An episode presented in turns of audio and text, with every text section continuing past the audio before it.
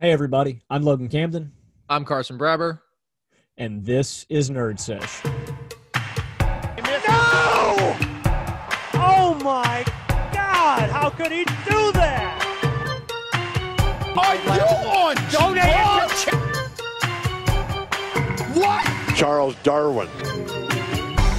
All right, so now that we are almost through the first round of the playoffs, and a few of the real pretenders as far as the playoff conversation goes have been knocked off, today we're going to be running down each of the 13 remaining teams, starting from the lowest seed left, running all the way up to the one seeds, and talking about if each and every one of these teams has the potential to win the title. For a lot of those teams, obviously the answer is going to be no, probably, but it's at least going to give us a chance to sort of talk about what they've done in the playoffs thus far and why it is the case that we don't see them as a real contender. So let's start with the real bottom of the barrel, Logan. Um, the Orlando Magic, I'm just going to say no, they cannot win the title and leave it at that. Do you have anything else to add? No, I didn't even write them down in my notes. Yeah, I wrote down nope. Uh, the other eight seed that remains, the Portland Trailblazers, in a bit of a precarious spot now. They will probably be out of this conversation by the end of tomorrow because they're down 3 1. But if they don't have the potential to win the title, why not? Uh, I mean, defensively, they they just lack defensively. Uh, Damian Lillard is has been electric in the playoffs, and I've loved. I just love seeing him take a game from the Lakers because it seems so obvious that they'd be there'd be a sweep. But Mhm. uh, I mean, the Blazers don't have any chance. LeBron's going to mop them up soon. Yeah, and I think that the defense has been their most prominent issue, honestly, throughout most of Dame's tenure there. That's been the reason they haven't been a legitimate contender. But even within this series, they've just cooled down. Gary Trent was on fire. His scoring has been cut in half in the playoffs as compared to during the seeding games in the bubble. Melo has cooled down shooting. Nurk is down like five points per game. And even Dame, you know, has been dealing with these injuries now. He's just averaging 24 a game in this series. They don't have Zach Collins, so they're playing more Whiteside Nurkic minutes, which are tough. And this really could have been a sweep. You know, they got in there, they stole game one. Charles Barkley ran his mouth a little bit, but realistically, if the Lakers don't go five of 32 from three in game one, the Blazers don't win that game because even then they weren't scoring prolifically. It was just an exceptionally poor performance from the Lakers offensively. So obviously not in that conversation. The next lowest seed remaining, however, the Dallas Mavericks, the seven seed out west, playing the Clippers even thus far, even without Kristaps Porzingis in Game Four, who will apparently be missing tonight's game again, that being Game Five. Logan, can they win the title? Initially, hot off the presses, I was going to come out here and say plain and simply, Luka Doncic makes this team a contender to win the title. Mhm. Uh, but I don't believe that in saying it. I don't. I think this team is a pretender, and it's just because of the pieces surrounding uh, Luka. And uh, I saw a video today by The Ringer, uh, really good NBA content on YouTube, and they were talking about how the pieces around Luka make him better. Mhm. I think that they add to it. I think Tim Hardaway Jr. and Trey Burke, Seth Curry, guys like that make help Luka out. But I mean, you can just look at the stat lines and see a game where Luka has 11 turnovers.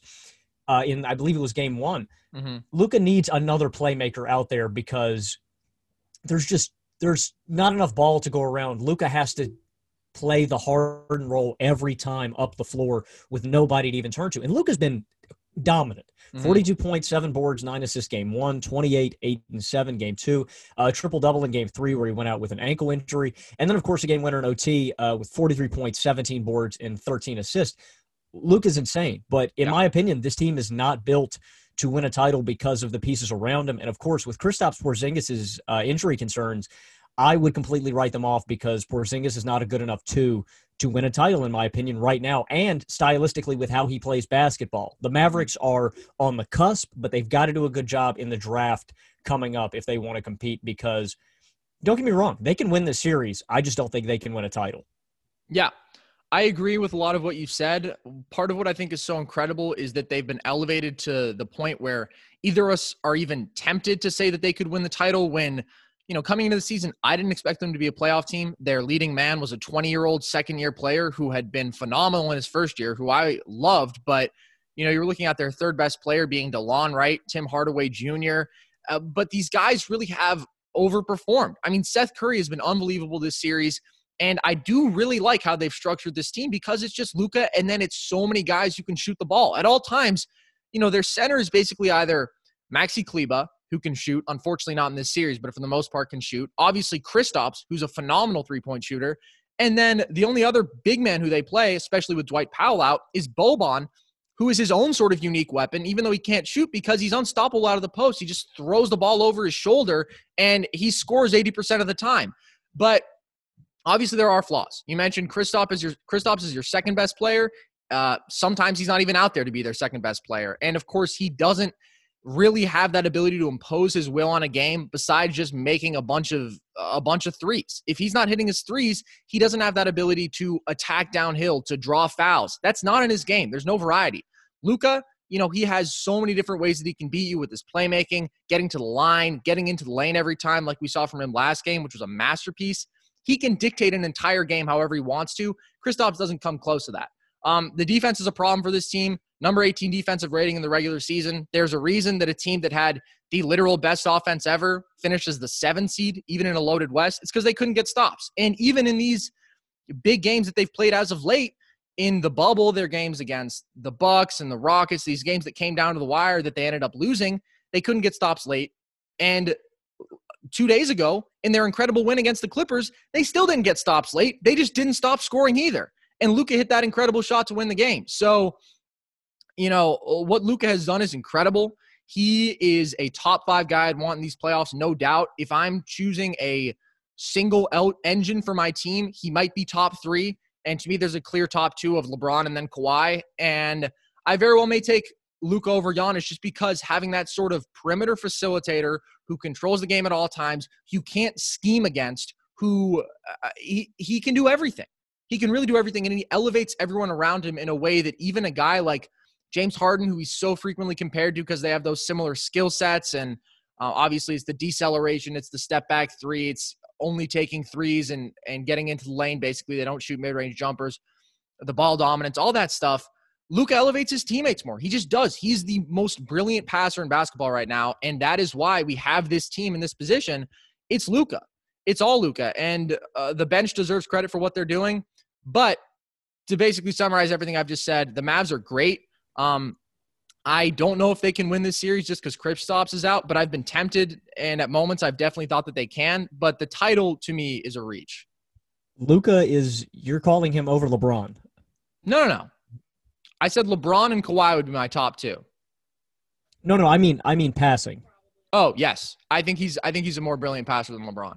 I think it's in so many elements. It's and we haven't even seen this lately, but he's the best lob passer in basketball to me. When he had that pick and roll with Dwight uh, Dwight Powell going, that was unbelievable and unstoppable offense. I think that his vision is truly unparalleled when it comes to finding shooters and his deceptiveness. You almost never know where he's going, and he delivers the ball accurately with touch, with the appropriate pace every single time.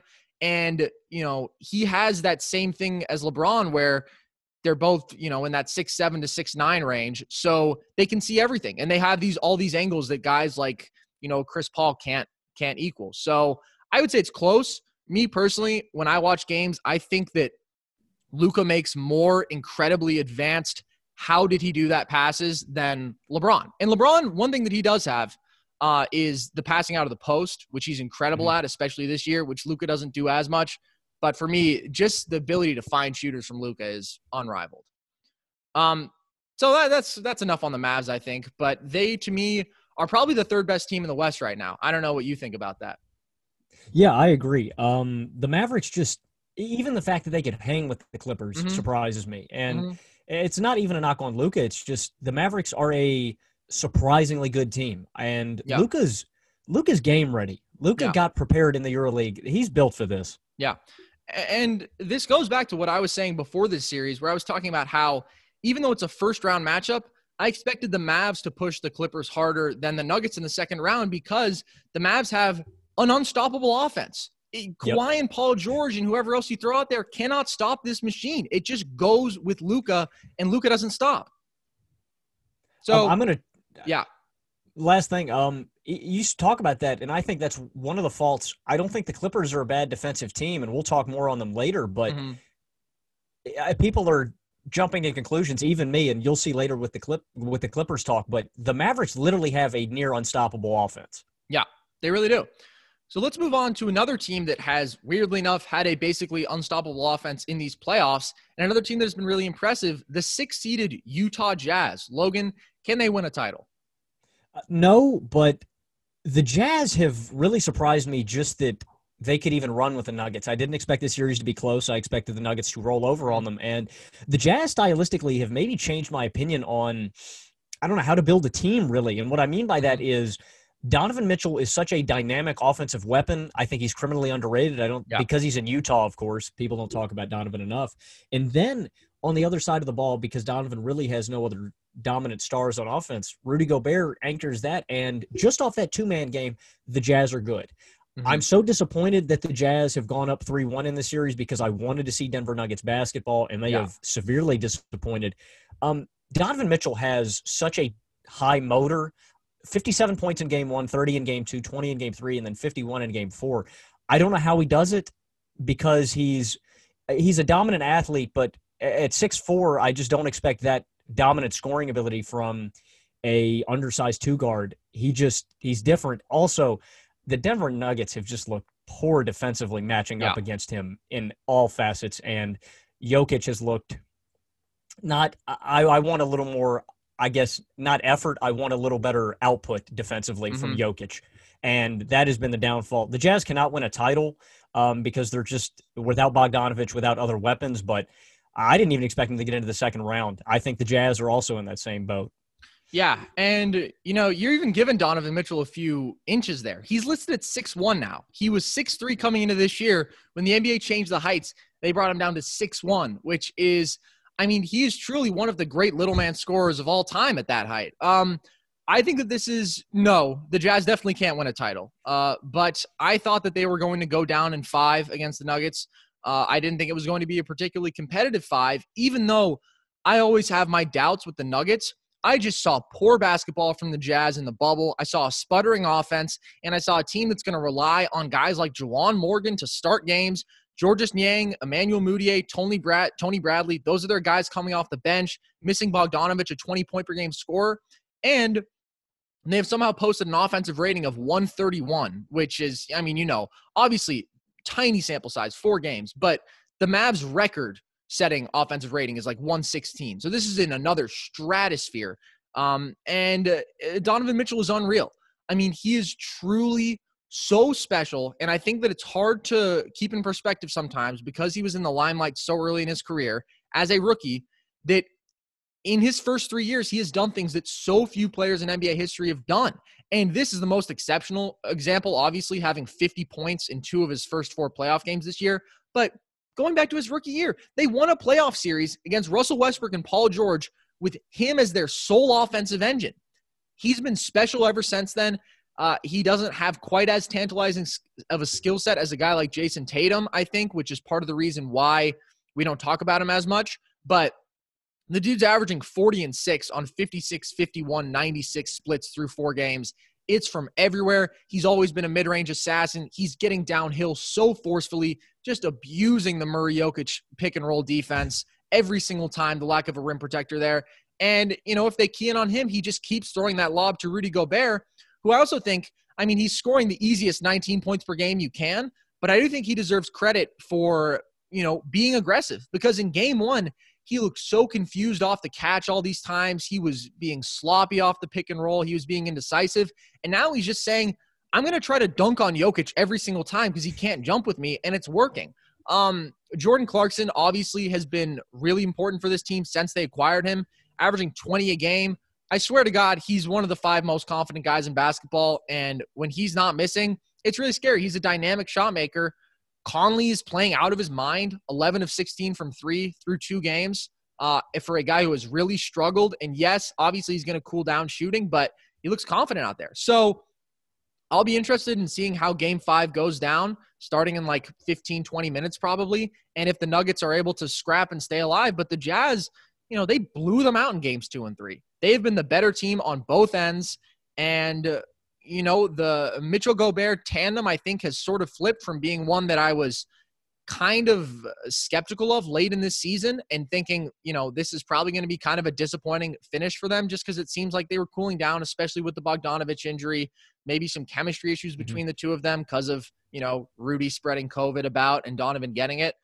But it doesn't seem like it right now. They're playing unbelievable basketball and, you know, they're probably going to go down as a team that in uh, two of the last three years won a playoff series, which in the West is really, really impressive. That's a select group to be in. How many games do you think Utah can push LA or Dallas? That's a good question. Um, I don't know. I I I gotta go six. I mean, I cannot count Donovan Mitchell out. He is genuinely has this special will to win, which is one of my favorite things about these true alpha dog scorers, like what we saw from Dame late in the season, where you look through his last three games and he has 51, 61, 42 in three really close games because that's what they needed. Donovan Mitchell is that type of dog in that he will go out there and do whatever. He never fears the moment. And that's special. That's the kind of guy who can will you to wins. Uh, and he's one of, I would say, the top 10 will you to a win guy in basketball, in my opinion. What do you think? How, how close would they push? Probably the Clippers. Yeah, I put six just because I think that Gobert also factors in on defense. He's going to win. He's going to help you win Mhm. a game along with Donovan. And I, I don't know because I just I didn't realize Donovan Mitchell had this explosiveness to just at the drop of a hat go for fifty Unbelievable. in any given game against the Clippers. And we we know now the Clippers defense is susceptible as we've seen Mhm. with Luka. I don't know. I think he can push at six. I uh if we get Clippers instead of Mavericks, I will definitely be pulling for the Jazz against the Clippers just to see chaos. Yeah. No, listen, who doesn't want chaos? I mean, we've been expecting Clippers, Lakers like it's this inevitability. And then, I mean, the Mavs are really giving them a run for their money. Uh, let's move on to the team that is one spot higher out west, the Oklahoma City Thunder, who have worked their way back into a standstill with the Houston Rockets at two games apiece. Logan, can they win the title? Uh, obviously, no. Uh, this is an easy one. I think Uh, the Thunder's roster just isn't deep enough right now. I mean, don't get me wrong. I like their depth to a point, but Lu Dort's out there. Lu Dort is not a dynamic enough offensive player uh, in a starting team, in my opinion, to win a title. He's great defensively, and we've seen the the Thunder are dogs defensively. That is one thing I love about them. Mhm. Chris Paul, Lu Dort, um, SGA isn't bad either, and of course Steven Adams anchoring in the paint. Um, they're a fun team to really watch. It just it sucks because whoever wins this series is going to get destroyed by LeBron. They're just a stepping stone. Yeah. The interesting, I think, path that we should look on the Thunder for is with all these draft picks. I think the Thunder are in a Toronto Raptors situation that we saw last year, where if they can somehow pull the trigger for another superstar, I think the Thunder can win a title next season because of their. Wow. Now, again, it's gonna it's gonna be hard with Chris Paul's Mhm. contract, just because he's making so much money. But if they can find another guy on the market, because I don't, you know, I'm gonna save that take for later. I'm gonna save it because I was about to say I was Okay. about to spoil something. Okay. I think that if they can get another superstar, I think the Thunder are dangerous for next season. It, it'll just be a means of can they pull the trigger. As for right now, I want them to beat the Rockets because James Harden plays ugly basketball, in my opinion. Um, and I don't know. It'd be fun to see. Uh, also, I'd be right. I'd be right in my predictions, and I get to flex on Nerd Sesh about it. That's true. Yeah. Um, I've been really impressed with the Thunder over these last two games. They obviously have a bunch of really talented players. I mean, they're big four, if you will, of CP3, Schroeder, Shai, and Danilo. And you can throw Steven Adams in there. It's just not that same offensive punch. That's a really good group of guys, and they have played with heart and fight all season. And you know, I talked coming into this about one of the reasons I was going to take the Rockets is I feel like the Thunder had to work harder to get the same record that the Rockets got, whereas the Rockets kind of coasted and the Thunder were fighting every single game. But we've seen in these last two games, it has been that fight that has gotten the Thunder the win. Last game, when the Rockets started out blazing hot from three, the Thunder just kept fighting and they kept coming back. And as the Rockets kept missing, they kept digging in. As far as winning a title, no chance. I still don't think they win this series. Um, they may, though, because definitely they do have a bit of a formula going, but they just labor offensively. There are stretches where you can tell that they don't have that definitive top level guy. Even Chris Paul, who can just get his shot whenever, they don't have a, a Donovan Mitchell, James Harden type to just throw the ball to. And I think that hurts them at times. They have a lot of tough, you know, contested mid range jumpers from Gallinari. Uh, and there are times where guys just look tentative. SGA's preference is not to shoot threes even if he's open. Sometimes Schroeder off the catch doesn't want to shoot threes even if he's open. He loves the pull up three, not as much off the catch. So just the lack of that high end alpha takeover talent for me puts a bit of a ceiling on this team, but they deserve credit for uh, for what they're doing and it's been an incredible season for this team because uh, this is so far beyond what the expectations were preseason and they've been really impressive. Let's move out east to the 4 seed, the Miami Heat. Logan, can they win a title? Uh, the Heat can't, but I don't know if this is a spicy take. I think the Heat can beat the Bucks, and the reason I say that is when you have a guy like Bam Adebayo, because Giannis Antetokounmpo is such a mismatch. If mm. Bam can somehow just slow down Giannis, and if they can force Khris Middleton into having one of his patented bad shooting performances, uh, the Heat could do some damage. Now, do I expect it to happen? No, I'd probably take the Bucks. Uh, the Heat really on the ceiling is just because their second guy on offense is non-hero. It's it's yeah. been that way the entire season, and Jimmy Butler just doesn't have. Jimmy Butler's a dog. I would never disrespect Jimmy Butler, mm-hmm. mostly because I'm afraid of him, and uh, sure. if he'd find me, what he'd sure. do to me. Mm-hmm. Um, Butler's just not a dynamic enough shot maker from deep, in my opinion. And of course, we've seen his struggles from three this season. But they're surrounded by three point shooters. I think they could take a few games from Milwaukee. And like I said, if they can somehow stifle Giannis and Middleton, uh, I think the Heat could make it a seven, six game series and make it interesting. Uh, the ceiling is just, there's just not enough top end talent uh, at the top of the roster. Yeah. I've had some issues with the Heat. I certainly don't think that they're a title team. I think that that's kind of obvious. And part of the reason for that is they're just not elite on either end, and they don't have that individual star who can carry them to wins. Jimmy is a dog.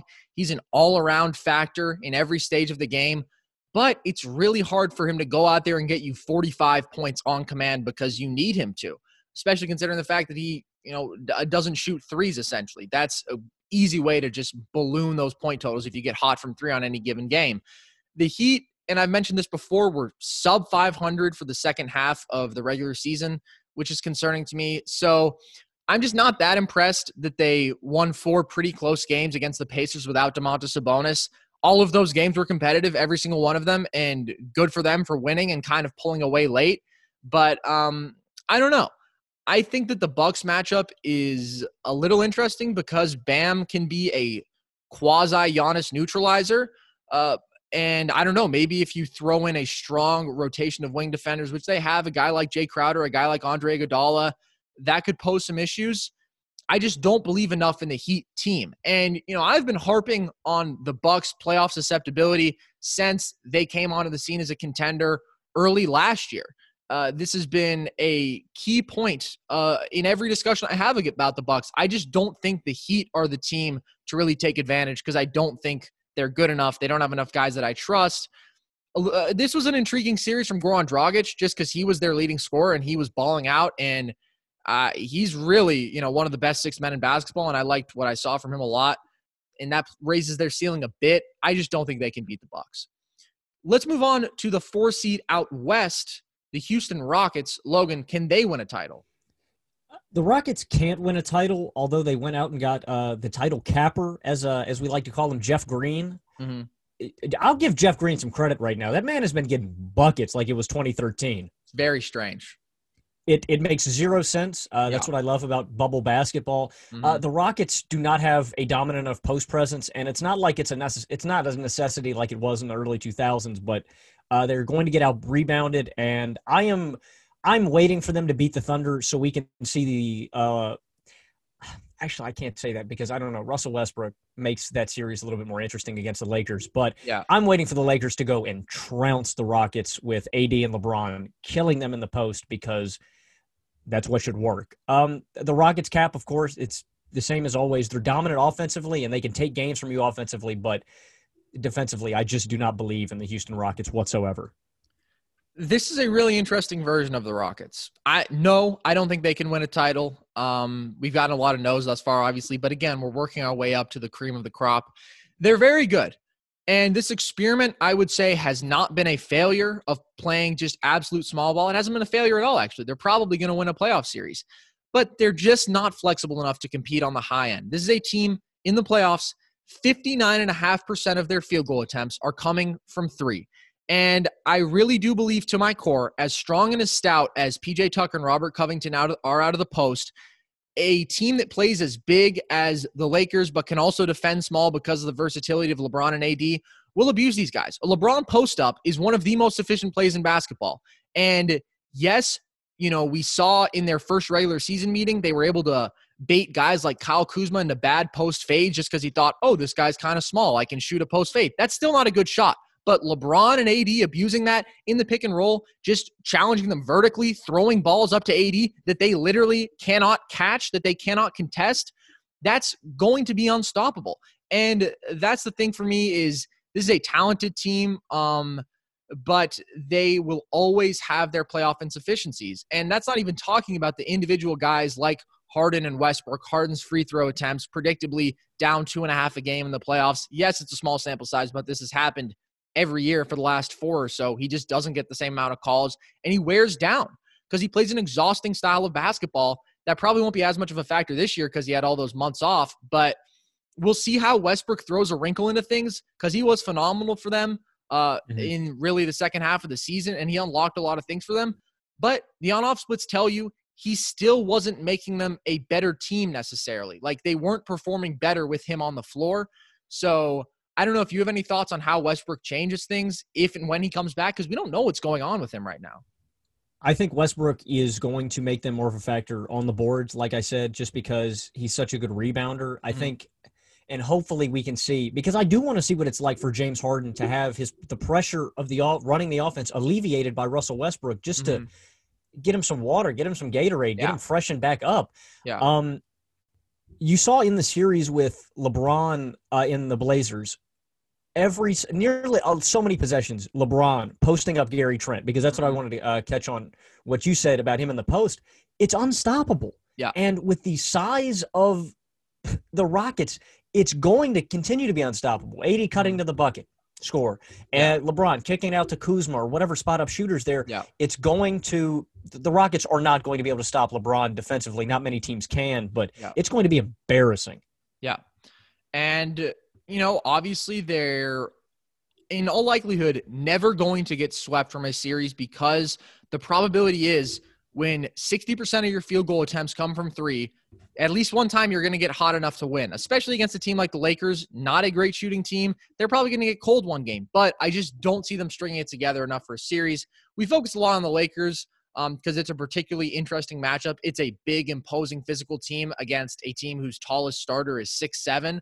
Uh, but I think that eh, the fact that they're not adaptable applies to basically any matchup. If they were to somehow beat the Lakers and face the Clippers in the Western Conference Finals, let's say, the Clippers can play small ball as well as anyone because you know they can easily play lineups where Trez is their center at six seven, and that's just a better small ball lineup that they have. They have the better players. So, you know, uh, Daryl Morey, Mike D'Antoni, they are fascinating how they assemble a team. I really have to say I'm actually missing Russell Westbrook out there just because Rockets Westbrook, once he adjusted and was basically just attacking downhill every time, he made this team more exciting to watch. Right now, it's just guys floating around and eventually they kick to someone who gets an open three every single time. And I think James Harden is is an artist. I think that his ability to create for himself off the dribble to step back three is revolutionary. Obviously, I'm not an anti-Harden guy, but watching four dudes around him only shoot threes is not that exciting. Not that that's a factor in the likelihood of them winning a championship, but I do think it speaks to just their um their inability to adapt. You know, they're the same team that lost that missed 25 straight threes or whatever it was and lost the game because of that. Let's move on to the 3 seed out east, the Boston Celtics. Logan, can they win a title? The Boston Celtics can win a title.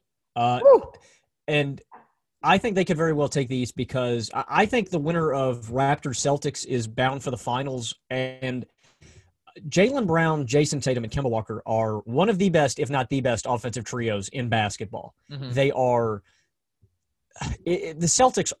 I don't. I get so happy watching Celtic basketball, looking at stat lines. It, they have solid role players, and Daniel Theis, Marcus Smart, and potentially, I know Gordon Hayward left the bubble with an ankle injury, but if they can get any any bit of juice out of Gordon Hayward. Mm-hmm. it just elevates them to the next level. The Celtics, in my opinion, are the most well equipped team, talent wise, experience wise, and coaching wise to knock off the Raptors and come out of the East. And I'm putting them over the Bucks because I don't believe in the Bucks. I be, I've seen the Celtics play consistent, good offensive basketball and good defensive basketball mm-hmm. for a mm-hmm. while. In my opinion, the Raptors are the the Celtics are what the Raptors are defensively, offensively. You know what I mean? Mm-hmm. Offensively, the Celtics do what the Raptors do defensively, yeah. mm-hmm. and that's why I think they can compete. We've seen this series. Uh, Jaylen Brown, 29 points game one. Jayson Tatum, 32. Tatum, another 30 piece in game two. Kemba, 30 piece in game four. It's the Celtics play good basketball and are way too talented to not make a run at the title this season. I really thought about this one. This was my toughest decision, I would say. Um, because really for this, obviously it's not a prediction. It's not who do you think will win the title. If that were the case, we'd all only have one option. I'm going to go no, but they are my closest omission. And the reason that I have them in that tier is they're top five on both ends of the ball. They have been in the regular season, they have been in the playoffs. They are so versatile offensively as far as who can beat you. You have Tatum at 27 a game in this series, Kemba at 24, Jaylen at 21. That is representative of a great team with guys who can beat you on any given day. But for me, when I envision them going up against either of the LA teams, it's impossible for me to imagine them taking on that kind of talent at the top and winning, uh, especially the LeBron and AD tandem. I just, it's hard for me to see it, especially from a guy like Jayson Tatum, who, as great as he has been, still fades. And he's really young. He's in his third year. It makes sense. But there are games where he disappears and he is flat out terrible. And if you're going to win a title, that can happen zero times. So uh, just the foundation they have on both ends, the amount of quality players they have, and the offensive stardom at the top definitely makes them intriguing for me. And I know that, you know, there is a group of people out there who have them going to the finals. Um, it's just too hard for me to really imagine it. Like I it's hard for me to envision in my head Jayson Tatum holding up a finals MVP trophy at the end of this year. It's just it just doesn't feel right. I don't feel like they're confident enough. I don't feel like they have that kind of pedigree yet. And, you know, there are teams that can burst onto the scene.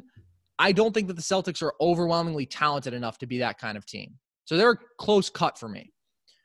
On the other side of things, in the West, the three seed, the Denver Nuggets, who are almost out of this thing entirely. Logan, can they win a title? Uh, clearly and far away, no. I mean, yeah. we've seen the moments from Jokic, Michael Porter Jr., and Jamal Murray, but uh, the Denver Nuggets, in my opinion, have been the most disappointing team in the NBA playoffs. I had so much. I mean, we talked about it um, through text, phone call, whatever. I said I really like the Nuggets. I think they're the most interesting team in the mm-hmm. playoffs, and I think mm-hmm. it's proven they had the most boomer bust, and they uh they leaned a little too far on the bust side. Uh, I like the Nuggets, but their bench really let them down. I mean, their bench is offensively inept. It is. Yeah. They looked lost out there on the court against the Jazz. Maybe next year, Denver. I'm rooting for you. Yeah. I mean, well, just to bring up the point that you made about the bench, they're with, you know, two pretty important contributors. Gary Harris has had a tough season, but I would so much rather have him out on the floor than PJ Dozier, who's playing 20 minutes a game. Will Barton, a 15 point per game scorer, the kind of confident guy that this team needs in spots because eh, of the fact that their best player is not an alpha scorer. And now you're, you know, those minutes are being sucked up by a guy like Monte Morris playing 28 minutes a game, who's fine. Offensively, he does some really nice stuff, but you don't want him playing 28 minutes a game in a playoff series at all. MPJ is still spotty. He comes and goes. I like a lot of, I think he's really savvy as far as how he gets his buckets still can't really create for himself outside of just shooting in people's faces. And then the rest of it is basically scoring off of cuts and offensive rebounds. Uh, defensively, they've been so bad, and they were basically an average defense in the regular season. But now they are just being exposed again and again by eh, the Murray Jokic pick and roll defense. As I've mentioned, it's either Mitchell scorching them, attacking downhill, pulling up, stepping back, or it's going over top to Rudy Gobert in a way that Jokic just can't contest. And I always have had my concerns about this team because Jokic, as brilliant as he is, and I do believe that when he's highly motivated, like we saw last year, he can impose his will on a game. He's just kind of a moody guy, and you never know if he's going to go out there and take over. And sometimes he just doesn't. Jamal Murray, another one of my absolute favorite players, sometimes he just sucks. Sometimes he doesn't make shots. Sometimes he doesn't feel like taking shots. So I never expected them to challenge the Clippers if it came to that in the second round. I did expect them to beat a severely undermanned Jazz team, and part of the credit there goes to the Jazz for overperforming. Another part of this has to be about how the Nuggets have disappointed, though, because two of these games were blowouts where they got their asses handed to them. And now you're talking about a team that was the two seed last year, the three seed this year, and last year they had to go seven against the Spurs. They lost to a Portland team that they were better than. And yes, that was an incredibly competitive series. They should have won that series. And now this is tremendous disappointment this year. And of course, they're young. They're still theoretically on the rise. But if the construction of this roster uh, isn't title worthy, then I don't know what they do. And that's where, you know, we obviously the Bradley Beal conversation comes in. It's do they need another star? There are times where you think, man, Jamal Murray is that star. I mean, he had 50 points last game. And that probably wasn't his best game of the series because of what he did in game one. But then there are times where you just think, I don't even notice he's out there. This may sound crazy, and I know he's really slow, but maybe like a move Jokic to the four, get a better defensive post presence at the five. I, most importantly, the Nuggets have to get Torrey Craig off of the floor. When I see Torrey Craig playoff minutes, it makes me want to take forks and take my eyeballs out of my head. I hate Torrey Craig. Yeah, um, he's. I I think that there are matchups where he's important defensively, just because he's so stout and uh, he's the kind of guy who always gives effort there. Where you know some of these Nuggets guys, I mean, they're playing de- they're playing three def- defensive liabilities in their starting lineup with MPJ, Jamal Murray, and Jokic. So sometimes it's nice to just have a dog out there. But offensively, I agree. He reminds me a lot of Lu Dort. He's kind of got a weird, inconsistent jump shot that he's willing to take, but it's not a great shot. Um, I don't know if you have any other thoughts on the Nuggets. You know, I, have been disappointed by them. Uh, Paul Millsap's really old, and he's it's shown in the playoffs. He is old. And yeah, no, he's not playing his best. And maybe he's the kind of guy. I mean, maybe they just need to go for a more radical reconstruction, like what we've seen with Luka, where they just put shooters all around him, or James Harden, shooters all around him. Maybe you have Jokic and shooters all around him because I love the Murray Jokic pick and roll. It's one of my favorite things to watch. But Jokic is almost impossible to stop out of the post. Even Rudy Gobert, Jokic gets to his spots, and then it's up to him to either make the shot or miss it because he can make such difficult contested shots. He has such unbelievable touch. He's the best post touch in the NBA to me without a question. So then you have the threat of him as a scorer or kicking out to shooters at all times. Right now, they don't quite have that. Um, Millsap's an okay shooter, not great enough to really, you know, strike fear into people. So this is a big offseason for them, I think, and we'll see what what Mike Malone and um, what's his fate, uh, Tim, what's his name? Whatever the they're Tim Connolly. Tim Connolly. Yeah, Tim Connolly. There we go. All right, let's move back out east, where I think that I'm pretty sure what you're going to say here because they may be your title pick. But the Toronto Raptors, the two seed, can they win the title? Yes, I mean we both picked them in our playoff predictions to win the finals, uh, and of course they didn't have the, the toughest competition. Oh yeah, I'm sorry. Yeah, you picked the You're Lakers. Mm-hmm. Um, they didn't have the toughest competition, but they took care of the Nets, you know, handedly. Uh, future Finals MVP Fred VanVleet, uh, 20 in every game that he played in over 20 minutes. Serge Ibaka and Norman Powell put up 27 and 29 in Game Four in limited minutes. I, I mean, the Raptors just are built to me like a title-winning team. They have. Yep. We've harped on this before. They have guys that are just deep. They can get buckets at any point. They play hard defense, and Nick Nurse is a basketball genius the Raptors to me are still my title pick. As early as I was on the Raptors are going to be in the finals, uh, just because of a lot of my Bucks skepticism, I have been resistant to say that anyone other than one of the two LA teams can win the title. The Raptors can win the title. They have been so incredible as of late, winning 15 of their last 16. And, you know, right before that, they lost three in a row. But then before that, they won 17 of 18. So they're 32 and 5 in their last 37. And I think the reason that I was skeptical is because I've never seen a team like this win a championship. And when you have LeBron and AD, and again, that's still my pick. LeBron and AD are so imposing as a duo that it's hard to imagine anyone stopping them. But a team that plays team basketball like this, is there a world in which I can see it? Yes, because there are weaknesses with the Lakers. They're not a great shooting team. They rely on guys like Kyle Kuzma to go out there and get buckets for them, which sometimes he's just not going to do. The Raptors have the best coach in basketball.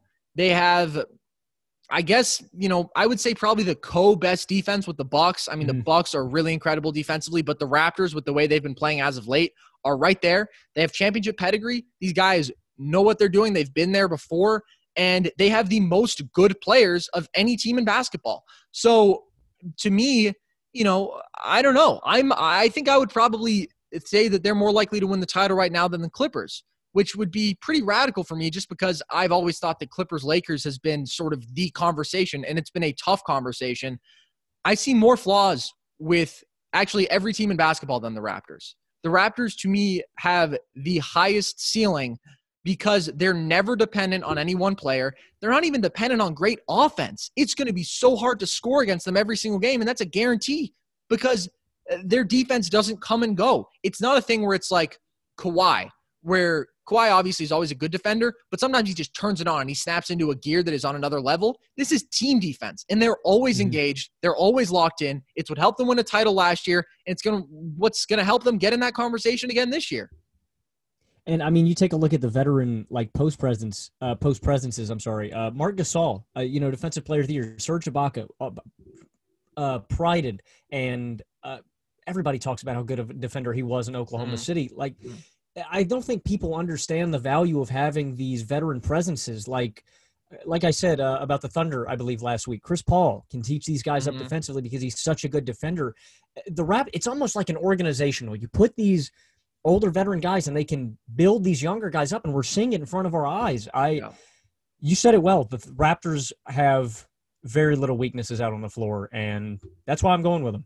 And I've said this probably 50 times now but Nick Nurse got this job as an offensive guru, and he's probably the best defensive coach in basketball right now. And that's just incredible. I mean, to me, he is flat out the best coach in basketball right now. There is no one who increases the value of their team uh, and, you know, the sum of their parts more than Nick Nurse. Moving back to a team that we just talked about a little bit, who, of course, Kawhi Leonard jumped ship to, the Clippers, the two seed out west. Can they win the title? Uh, I really wanted to come on here and say no. Uh, the Clippers can, and I have to realize this: they are too yeah. deep offensively to not be able to win a title. I mean, when you have guys like, and I don't like Marcus Morris particularly, but mm-hmm. Marcus Morris is a guy that can get a buck on a given night, and that's value. That's valuable. Um, you have Lou Williams, Reggie Jackson off the bench. This team is deep offensively. My only concern with the Clippers and them not being able to win a title, well, I have two. Uh, the first one would be I don't like having your two best players being wing guys. And what I mean by that is, I don't know, Paul George is not he's not a dominant enough ball handler in my opinion to really don't get me wrong, Paul George, I just don't like really as a two. And what yeah. we've seen has been very inconsistent. He's had a few good games. I think Paul George is the weak link. And then I just think, and maybe this is me overreacting to what the Mavericks have done because they're such a good offense. Uh, defensively, they have looked really poor against the Mavericks, but again, what team doesn't? Yeah. Um, I just I don't know what we've seen from the Clippers so far in the playoffs. I I don't think they're going to win the title this year. I don't think they're going to win the title either, but they absolutely can. And the primary reason for that is Kawhi Leonard, who is an unstoppable force, averaging 33, 10, and 5, has a will to win like anyone in basketball uh, as you know as great of a will to win as anyone in basketball. He just gets to his spots and he really doesn't miss very much, and it, it, that is so special. He did it. La- you know, he averaged 30 a game for the playoffs last year, and he wheeled that team to a title when no one expected it. He is in such a rare class of the kind of guy who is capable of doing that. At times, even more so than LeBron, because he is 0% dependent on the people around him. All he has to do is put his back to you, and he will shoot that post fade and I, I feels like 65% of the time he's going to hit it. He is the best mid-range shooter in basketball, and this is why you know it's such a tired point where people say, "Oh, mid-range comes back in the playoffs," but of course it does. The game gets uglier. People are playing a different level of defense, mm-hmm. and he is doing something that nobody can stop. It's up to him to miss the shot, and he doesn't miss it very often. Of course, the hot topic with the Clippers right now is Paul George, who 10 of 47 in games two through four, 21% shooting from the field, 16% from three. Uh, playoff P is living up to his name here. I mean, this is unbelievable what we're seeing from him right now, where he just looks shaken. He's missed a couple open layups. He's getting, you know, he said yesterday so obnoxiously that he's get he's like he's getting shots that I want. It's not like the defense is great. it's like, all right, shut up, man. How about you actually go out there and perform like you're supposed to, like the guy who had seven picks and SGA and Danilo Gallinari traded for him. That trade looks ridiculous right now. It looks ridiculous. The Clippers would be a better team in the moment with Shai Gilgeous-Alexander and Danilo Gallinari. Not to mention they'd have that abundance of picks. And of course, they don't get Kawhi without Paul George, and I understand all that. And I'm not saying they shouldn't have done it, but PG has a responsibility to be better than this because this is a really talented team. They go 10 deep with quality guys. And, you know, once Pat Bev gets out there, I mean, he's massively over discussed, but that's a quality player. JaMychal Green's playing well for them. I still think that uh, Montrezl can play a lot better than he's playing right now. I, I think that they still have another level to go to, obviously, but I'm not sure if they're going to maximize their talent because of Paul George. Not to harp on Paul, Paul George uh, to keep it going, but mm. do you think his injuries have stacked up to this point? Or are we seeing are we seeing a deteriorated Paul George? I guess is what I mean. And, and I, the only reason I ask that is because last season in Oklahoma City, he was so close, in my opinion, to being MVP level. He mm-hmm. he played at that level. He was mm-hmm. so good in Oklahoma City. Mm-hmm. Are, are we seeing a decline in Paul George? It's tough for me to say if there is a physical factor, but I mean, what I see is confidence. It's not that he uh, physically can't shoot. You know, he shot 40% from three this year. It's that he doesn't he doesn't have confidence. And it's been throughout this entire season where he's just I've talked about all the time, floats around the perimeter, shooting a bunch of threes. He doesn't want to attack downhill. Now he just looks scared to get his own shot. He looks scared to shoot, which is insane from a supposedly fringe top 10 guy when he's at his best, who finished third in MVP voting last year, 28 a game, and was also playing defense at an all defense level. And now, you know, it's been all season long that he's been underperforming. And there was a group of people who had complete faith that he would flip the switch. And there was a group of people that wasn't so sure about that. And he has shown that he apparently can't flip the switch. And, you know, it's not like this is inconsequential right now. He's contributing greatly to them losing games and being in a precarious situation right now at two games apiece with the Mavs. And they're the better team and they'll probably win, but it's not like it's not scary. You know, they're in a position they do not want to be in right now. Let's move back east to the team with the best record in basketball, the Milwaukee Bucks. Can they win the title? I guess. I man, the Bucks are so inconsistent and it killed not the Bucks as a team, but mm-hmm. Khris Middleton as a second weapon. It's hard for me to put faith in this roster. Uh, four of twelve in game one, one of eight game two, and then these past two games, seven of 17, seven of nineteen, better shooting nights, but still nothing dominant. Uh, the formula for the Bucks is simple. You know, shoot well and win, but that formula failed for the Rockets time and time again, and against the Warriors, uh, you know, in the playoffs, and you know, so if I had to put money on it, no, I don't think the Bucks are going to win, but I have to consider them a contender because they have the best, one of the best defenders in the world, one of the most unguardable de- players in the world, in Giannis Antetokounmpo. Although I believe he can be slowed down if you, uh, you know, if you put the mm-hmm. defensive rotations in order. But the pieces still surrounding Giannis are question marks, and how they play basketball is a hard way to win when on paper they have such a good roster, so many dominant shooters, but when those shooters don't show up, the Bucks lose. I feel like my answer should be yes to this, but it's not. I, I, it is the same thing where can I visualize the path? How do they do it? I cannot see it.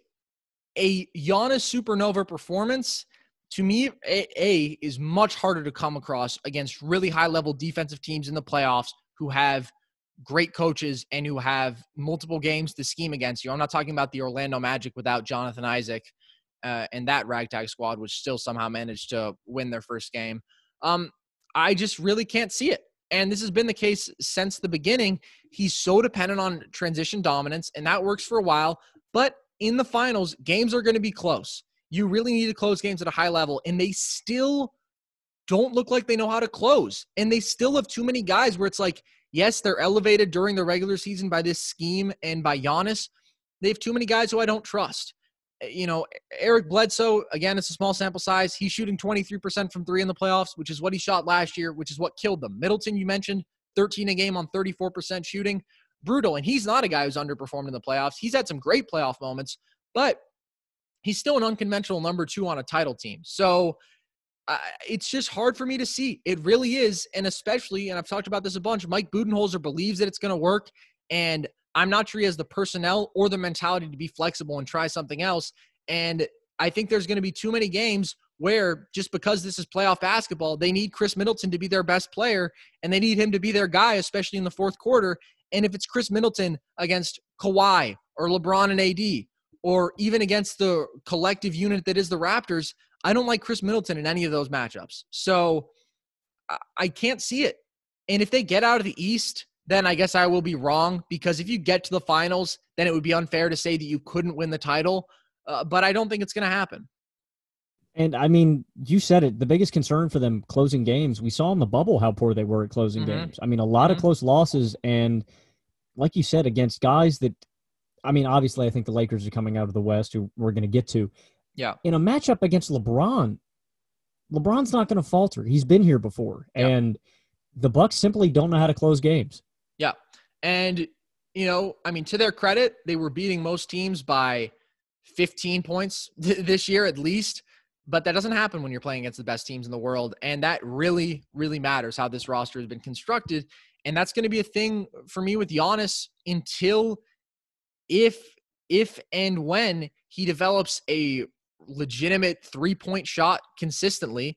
Um, and if not, you know, he's going to have to have that kind of really high level elite perimeter creator. No offense, Khris Middleton, like a top 10 NBA guy with him for me to believe in, in them winning a title because this team is great defensively and on paper regular season you know they're the best team in the league. I just don't see it. So let's move on to the lakers. My title pick your pick to go up against the raptors in the finals. Can they win the title? Uh, yes easily. They have lebron james. That's about all the analysis you really need there. Mm-hmm. um when it comes to the lakers i mean i think that people have people people overreact to LeBron yeah. so much game to game, and it makes mm-hmm. zero sense to me. And I'm not I'm not riding LeBron here, but he misses the playoffs one year, and everybody, oh yeah, man, the Clippers.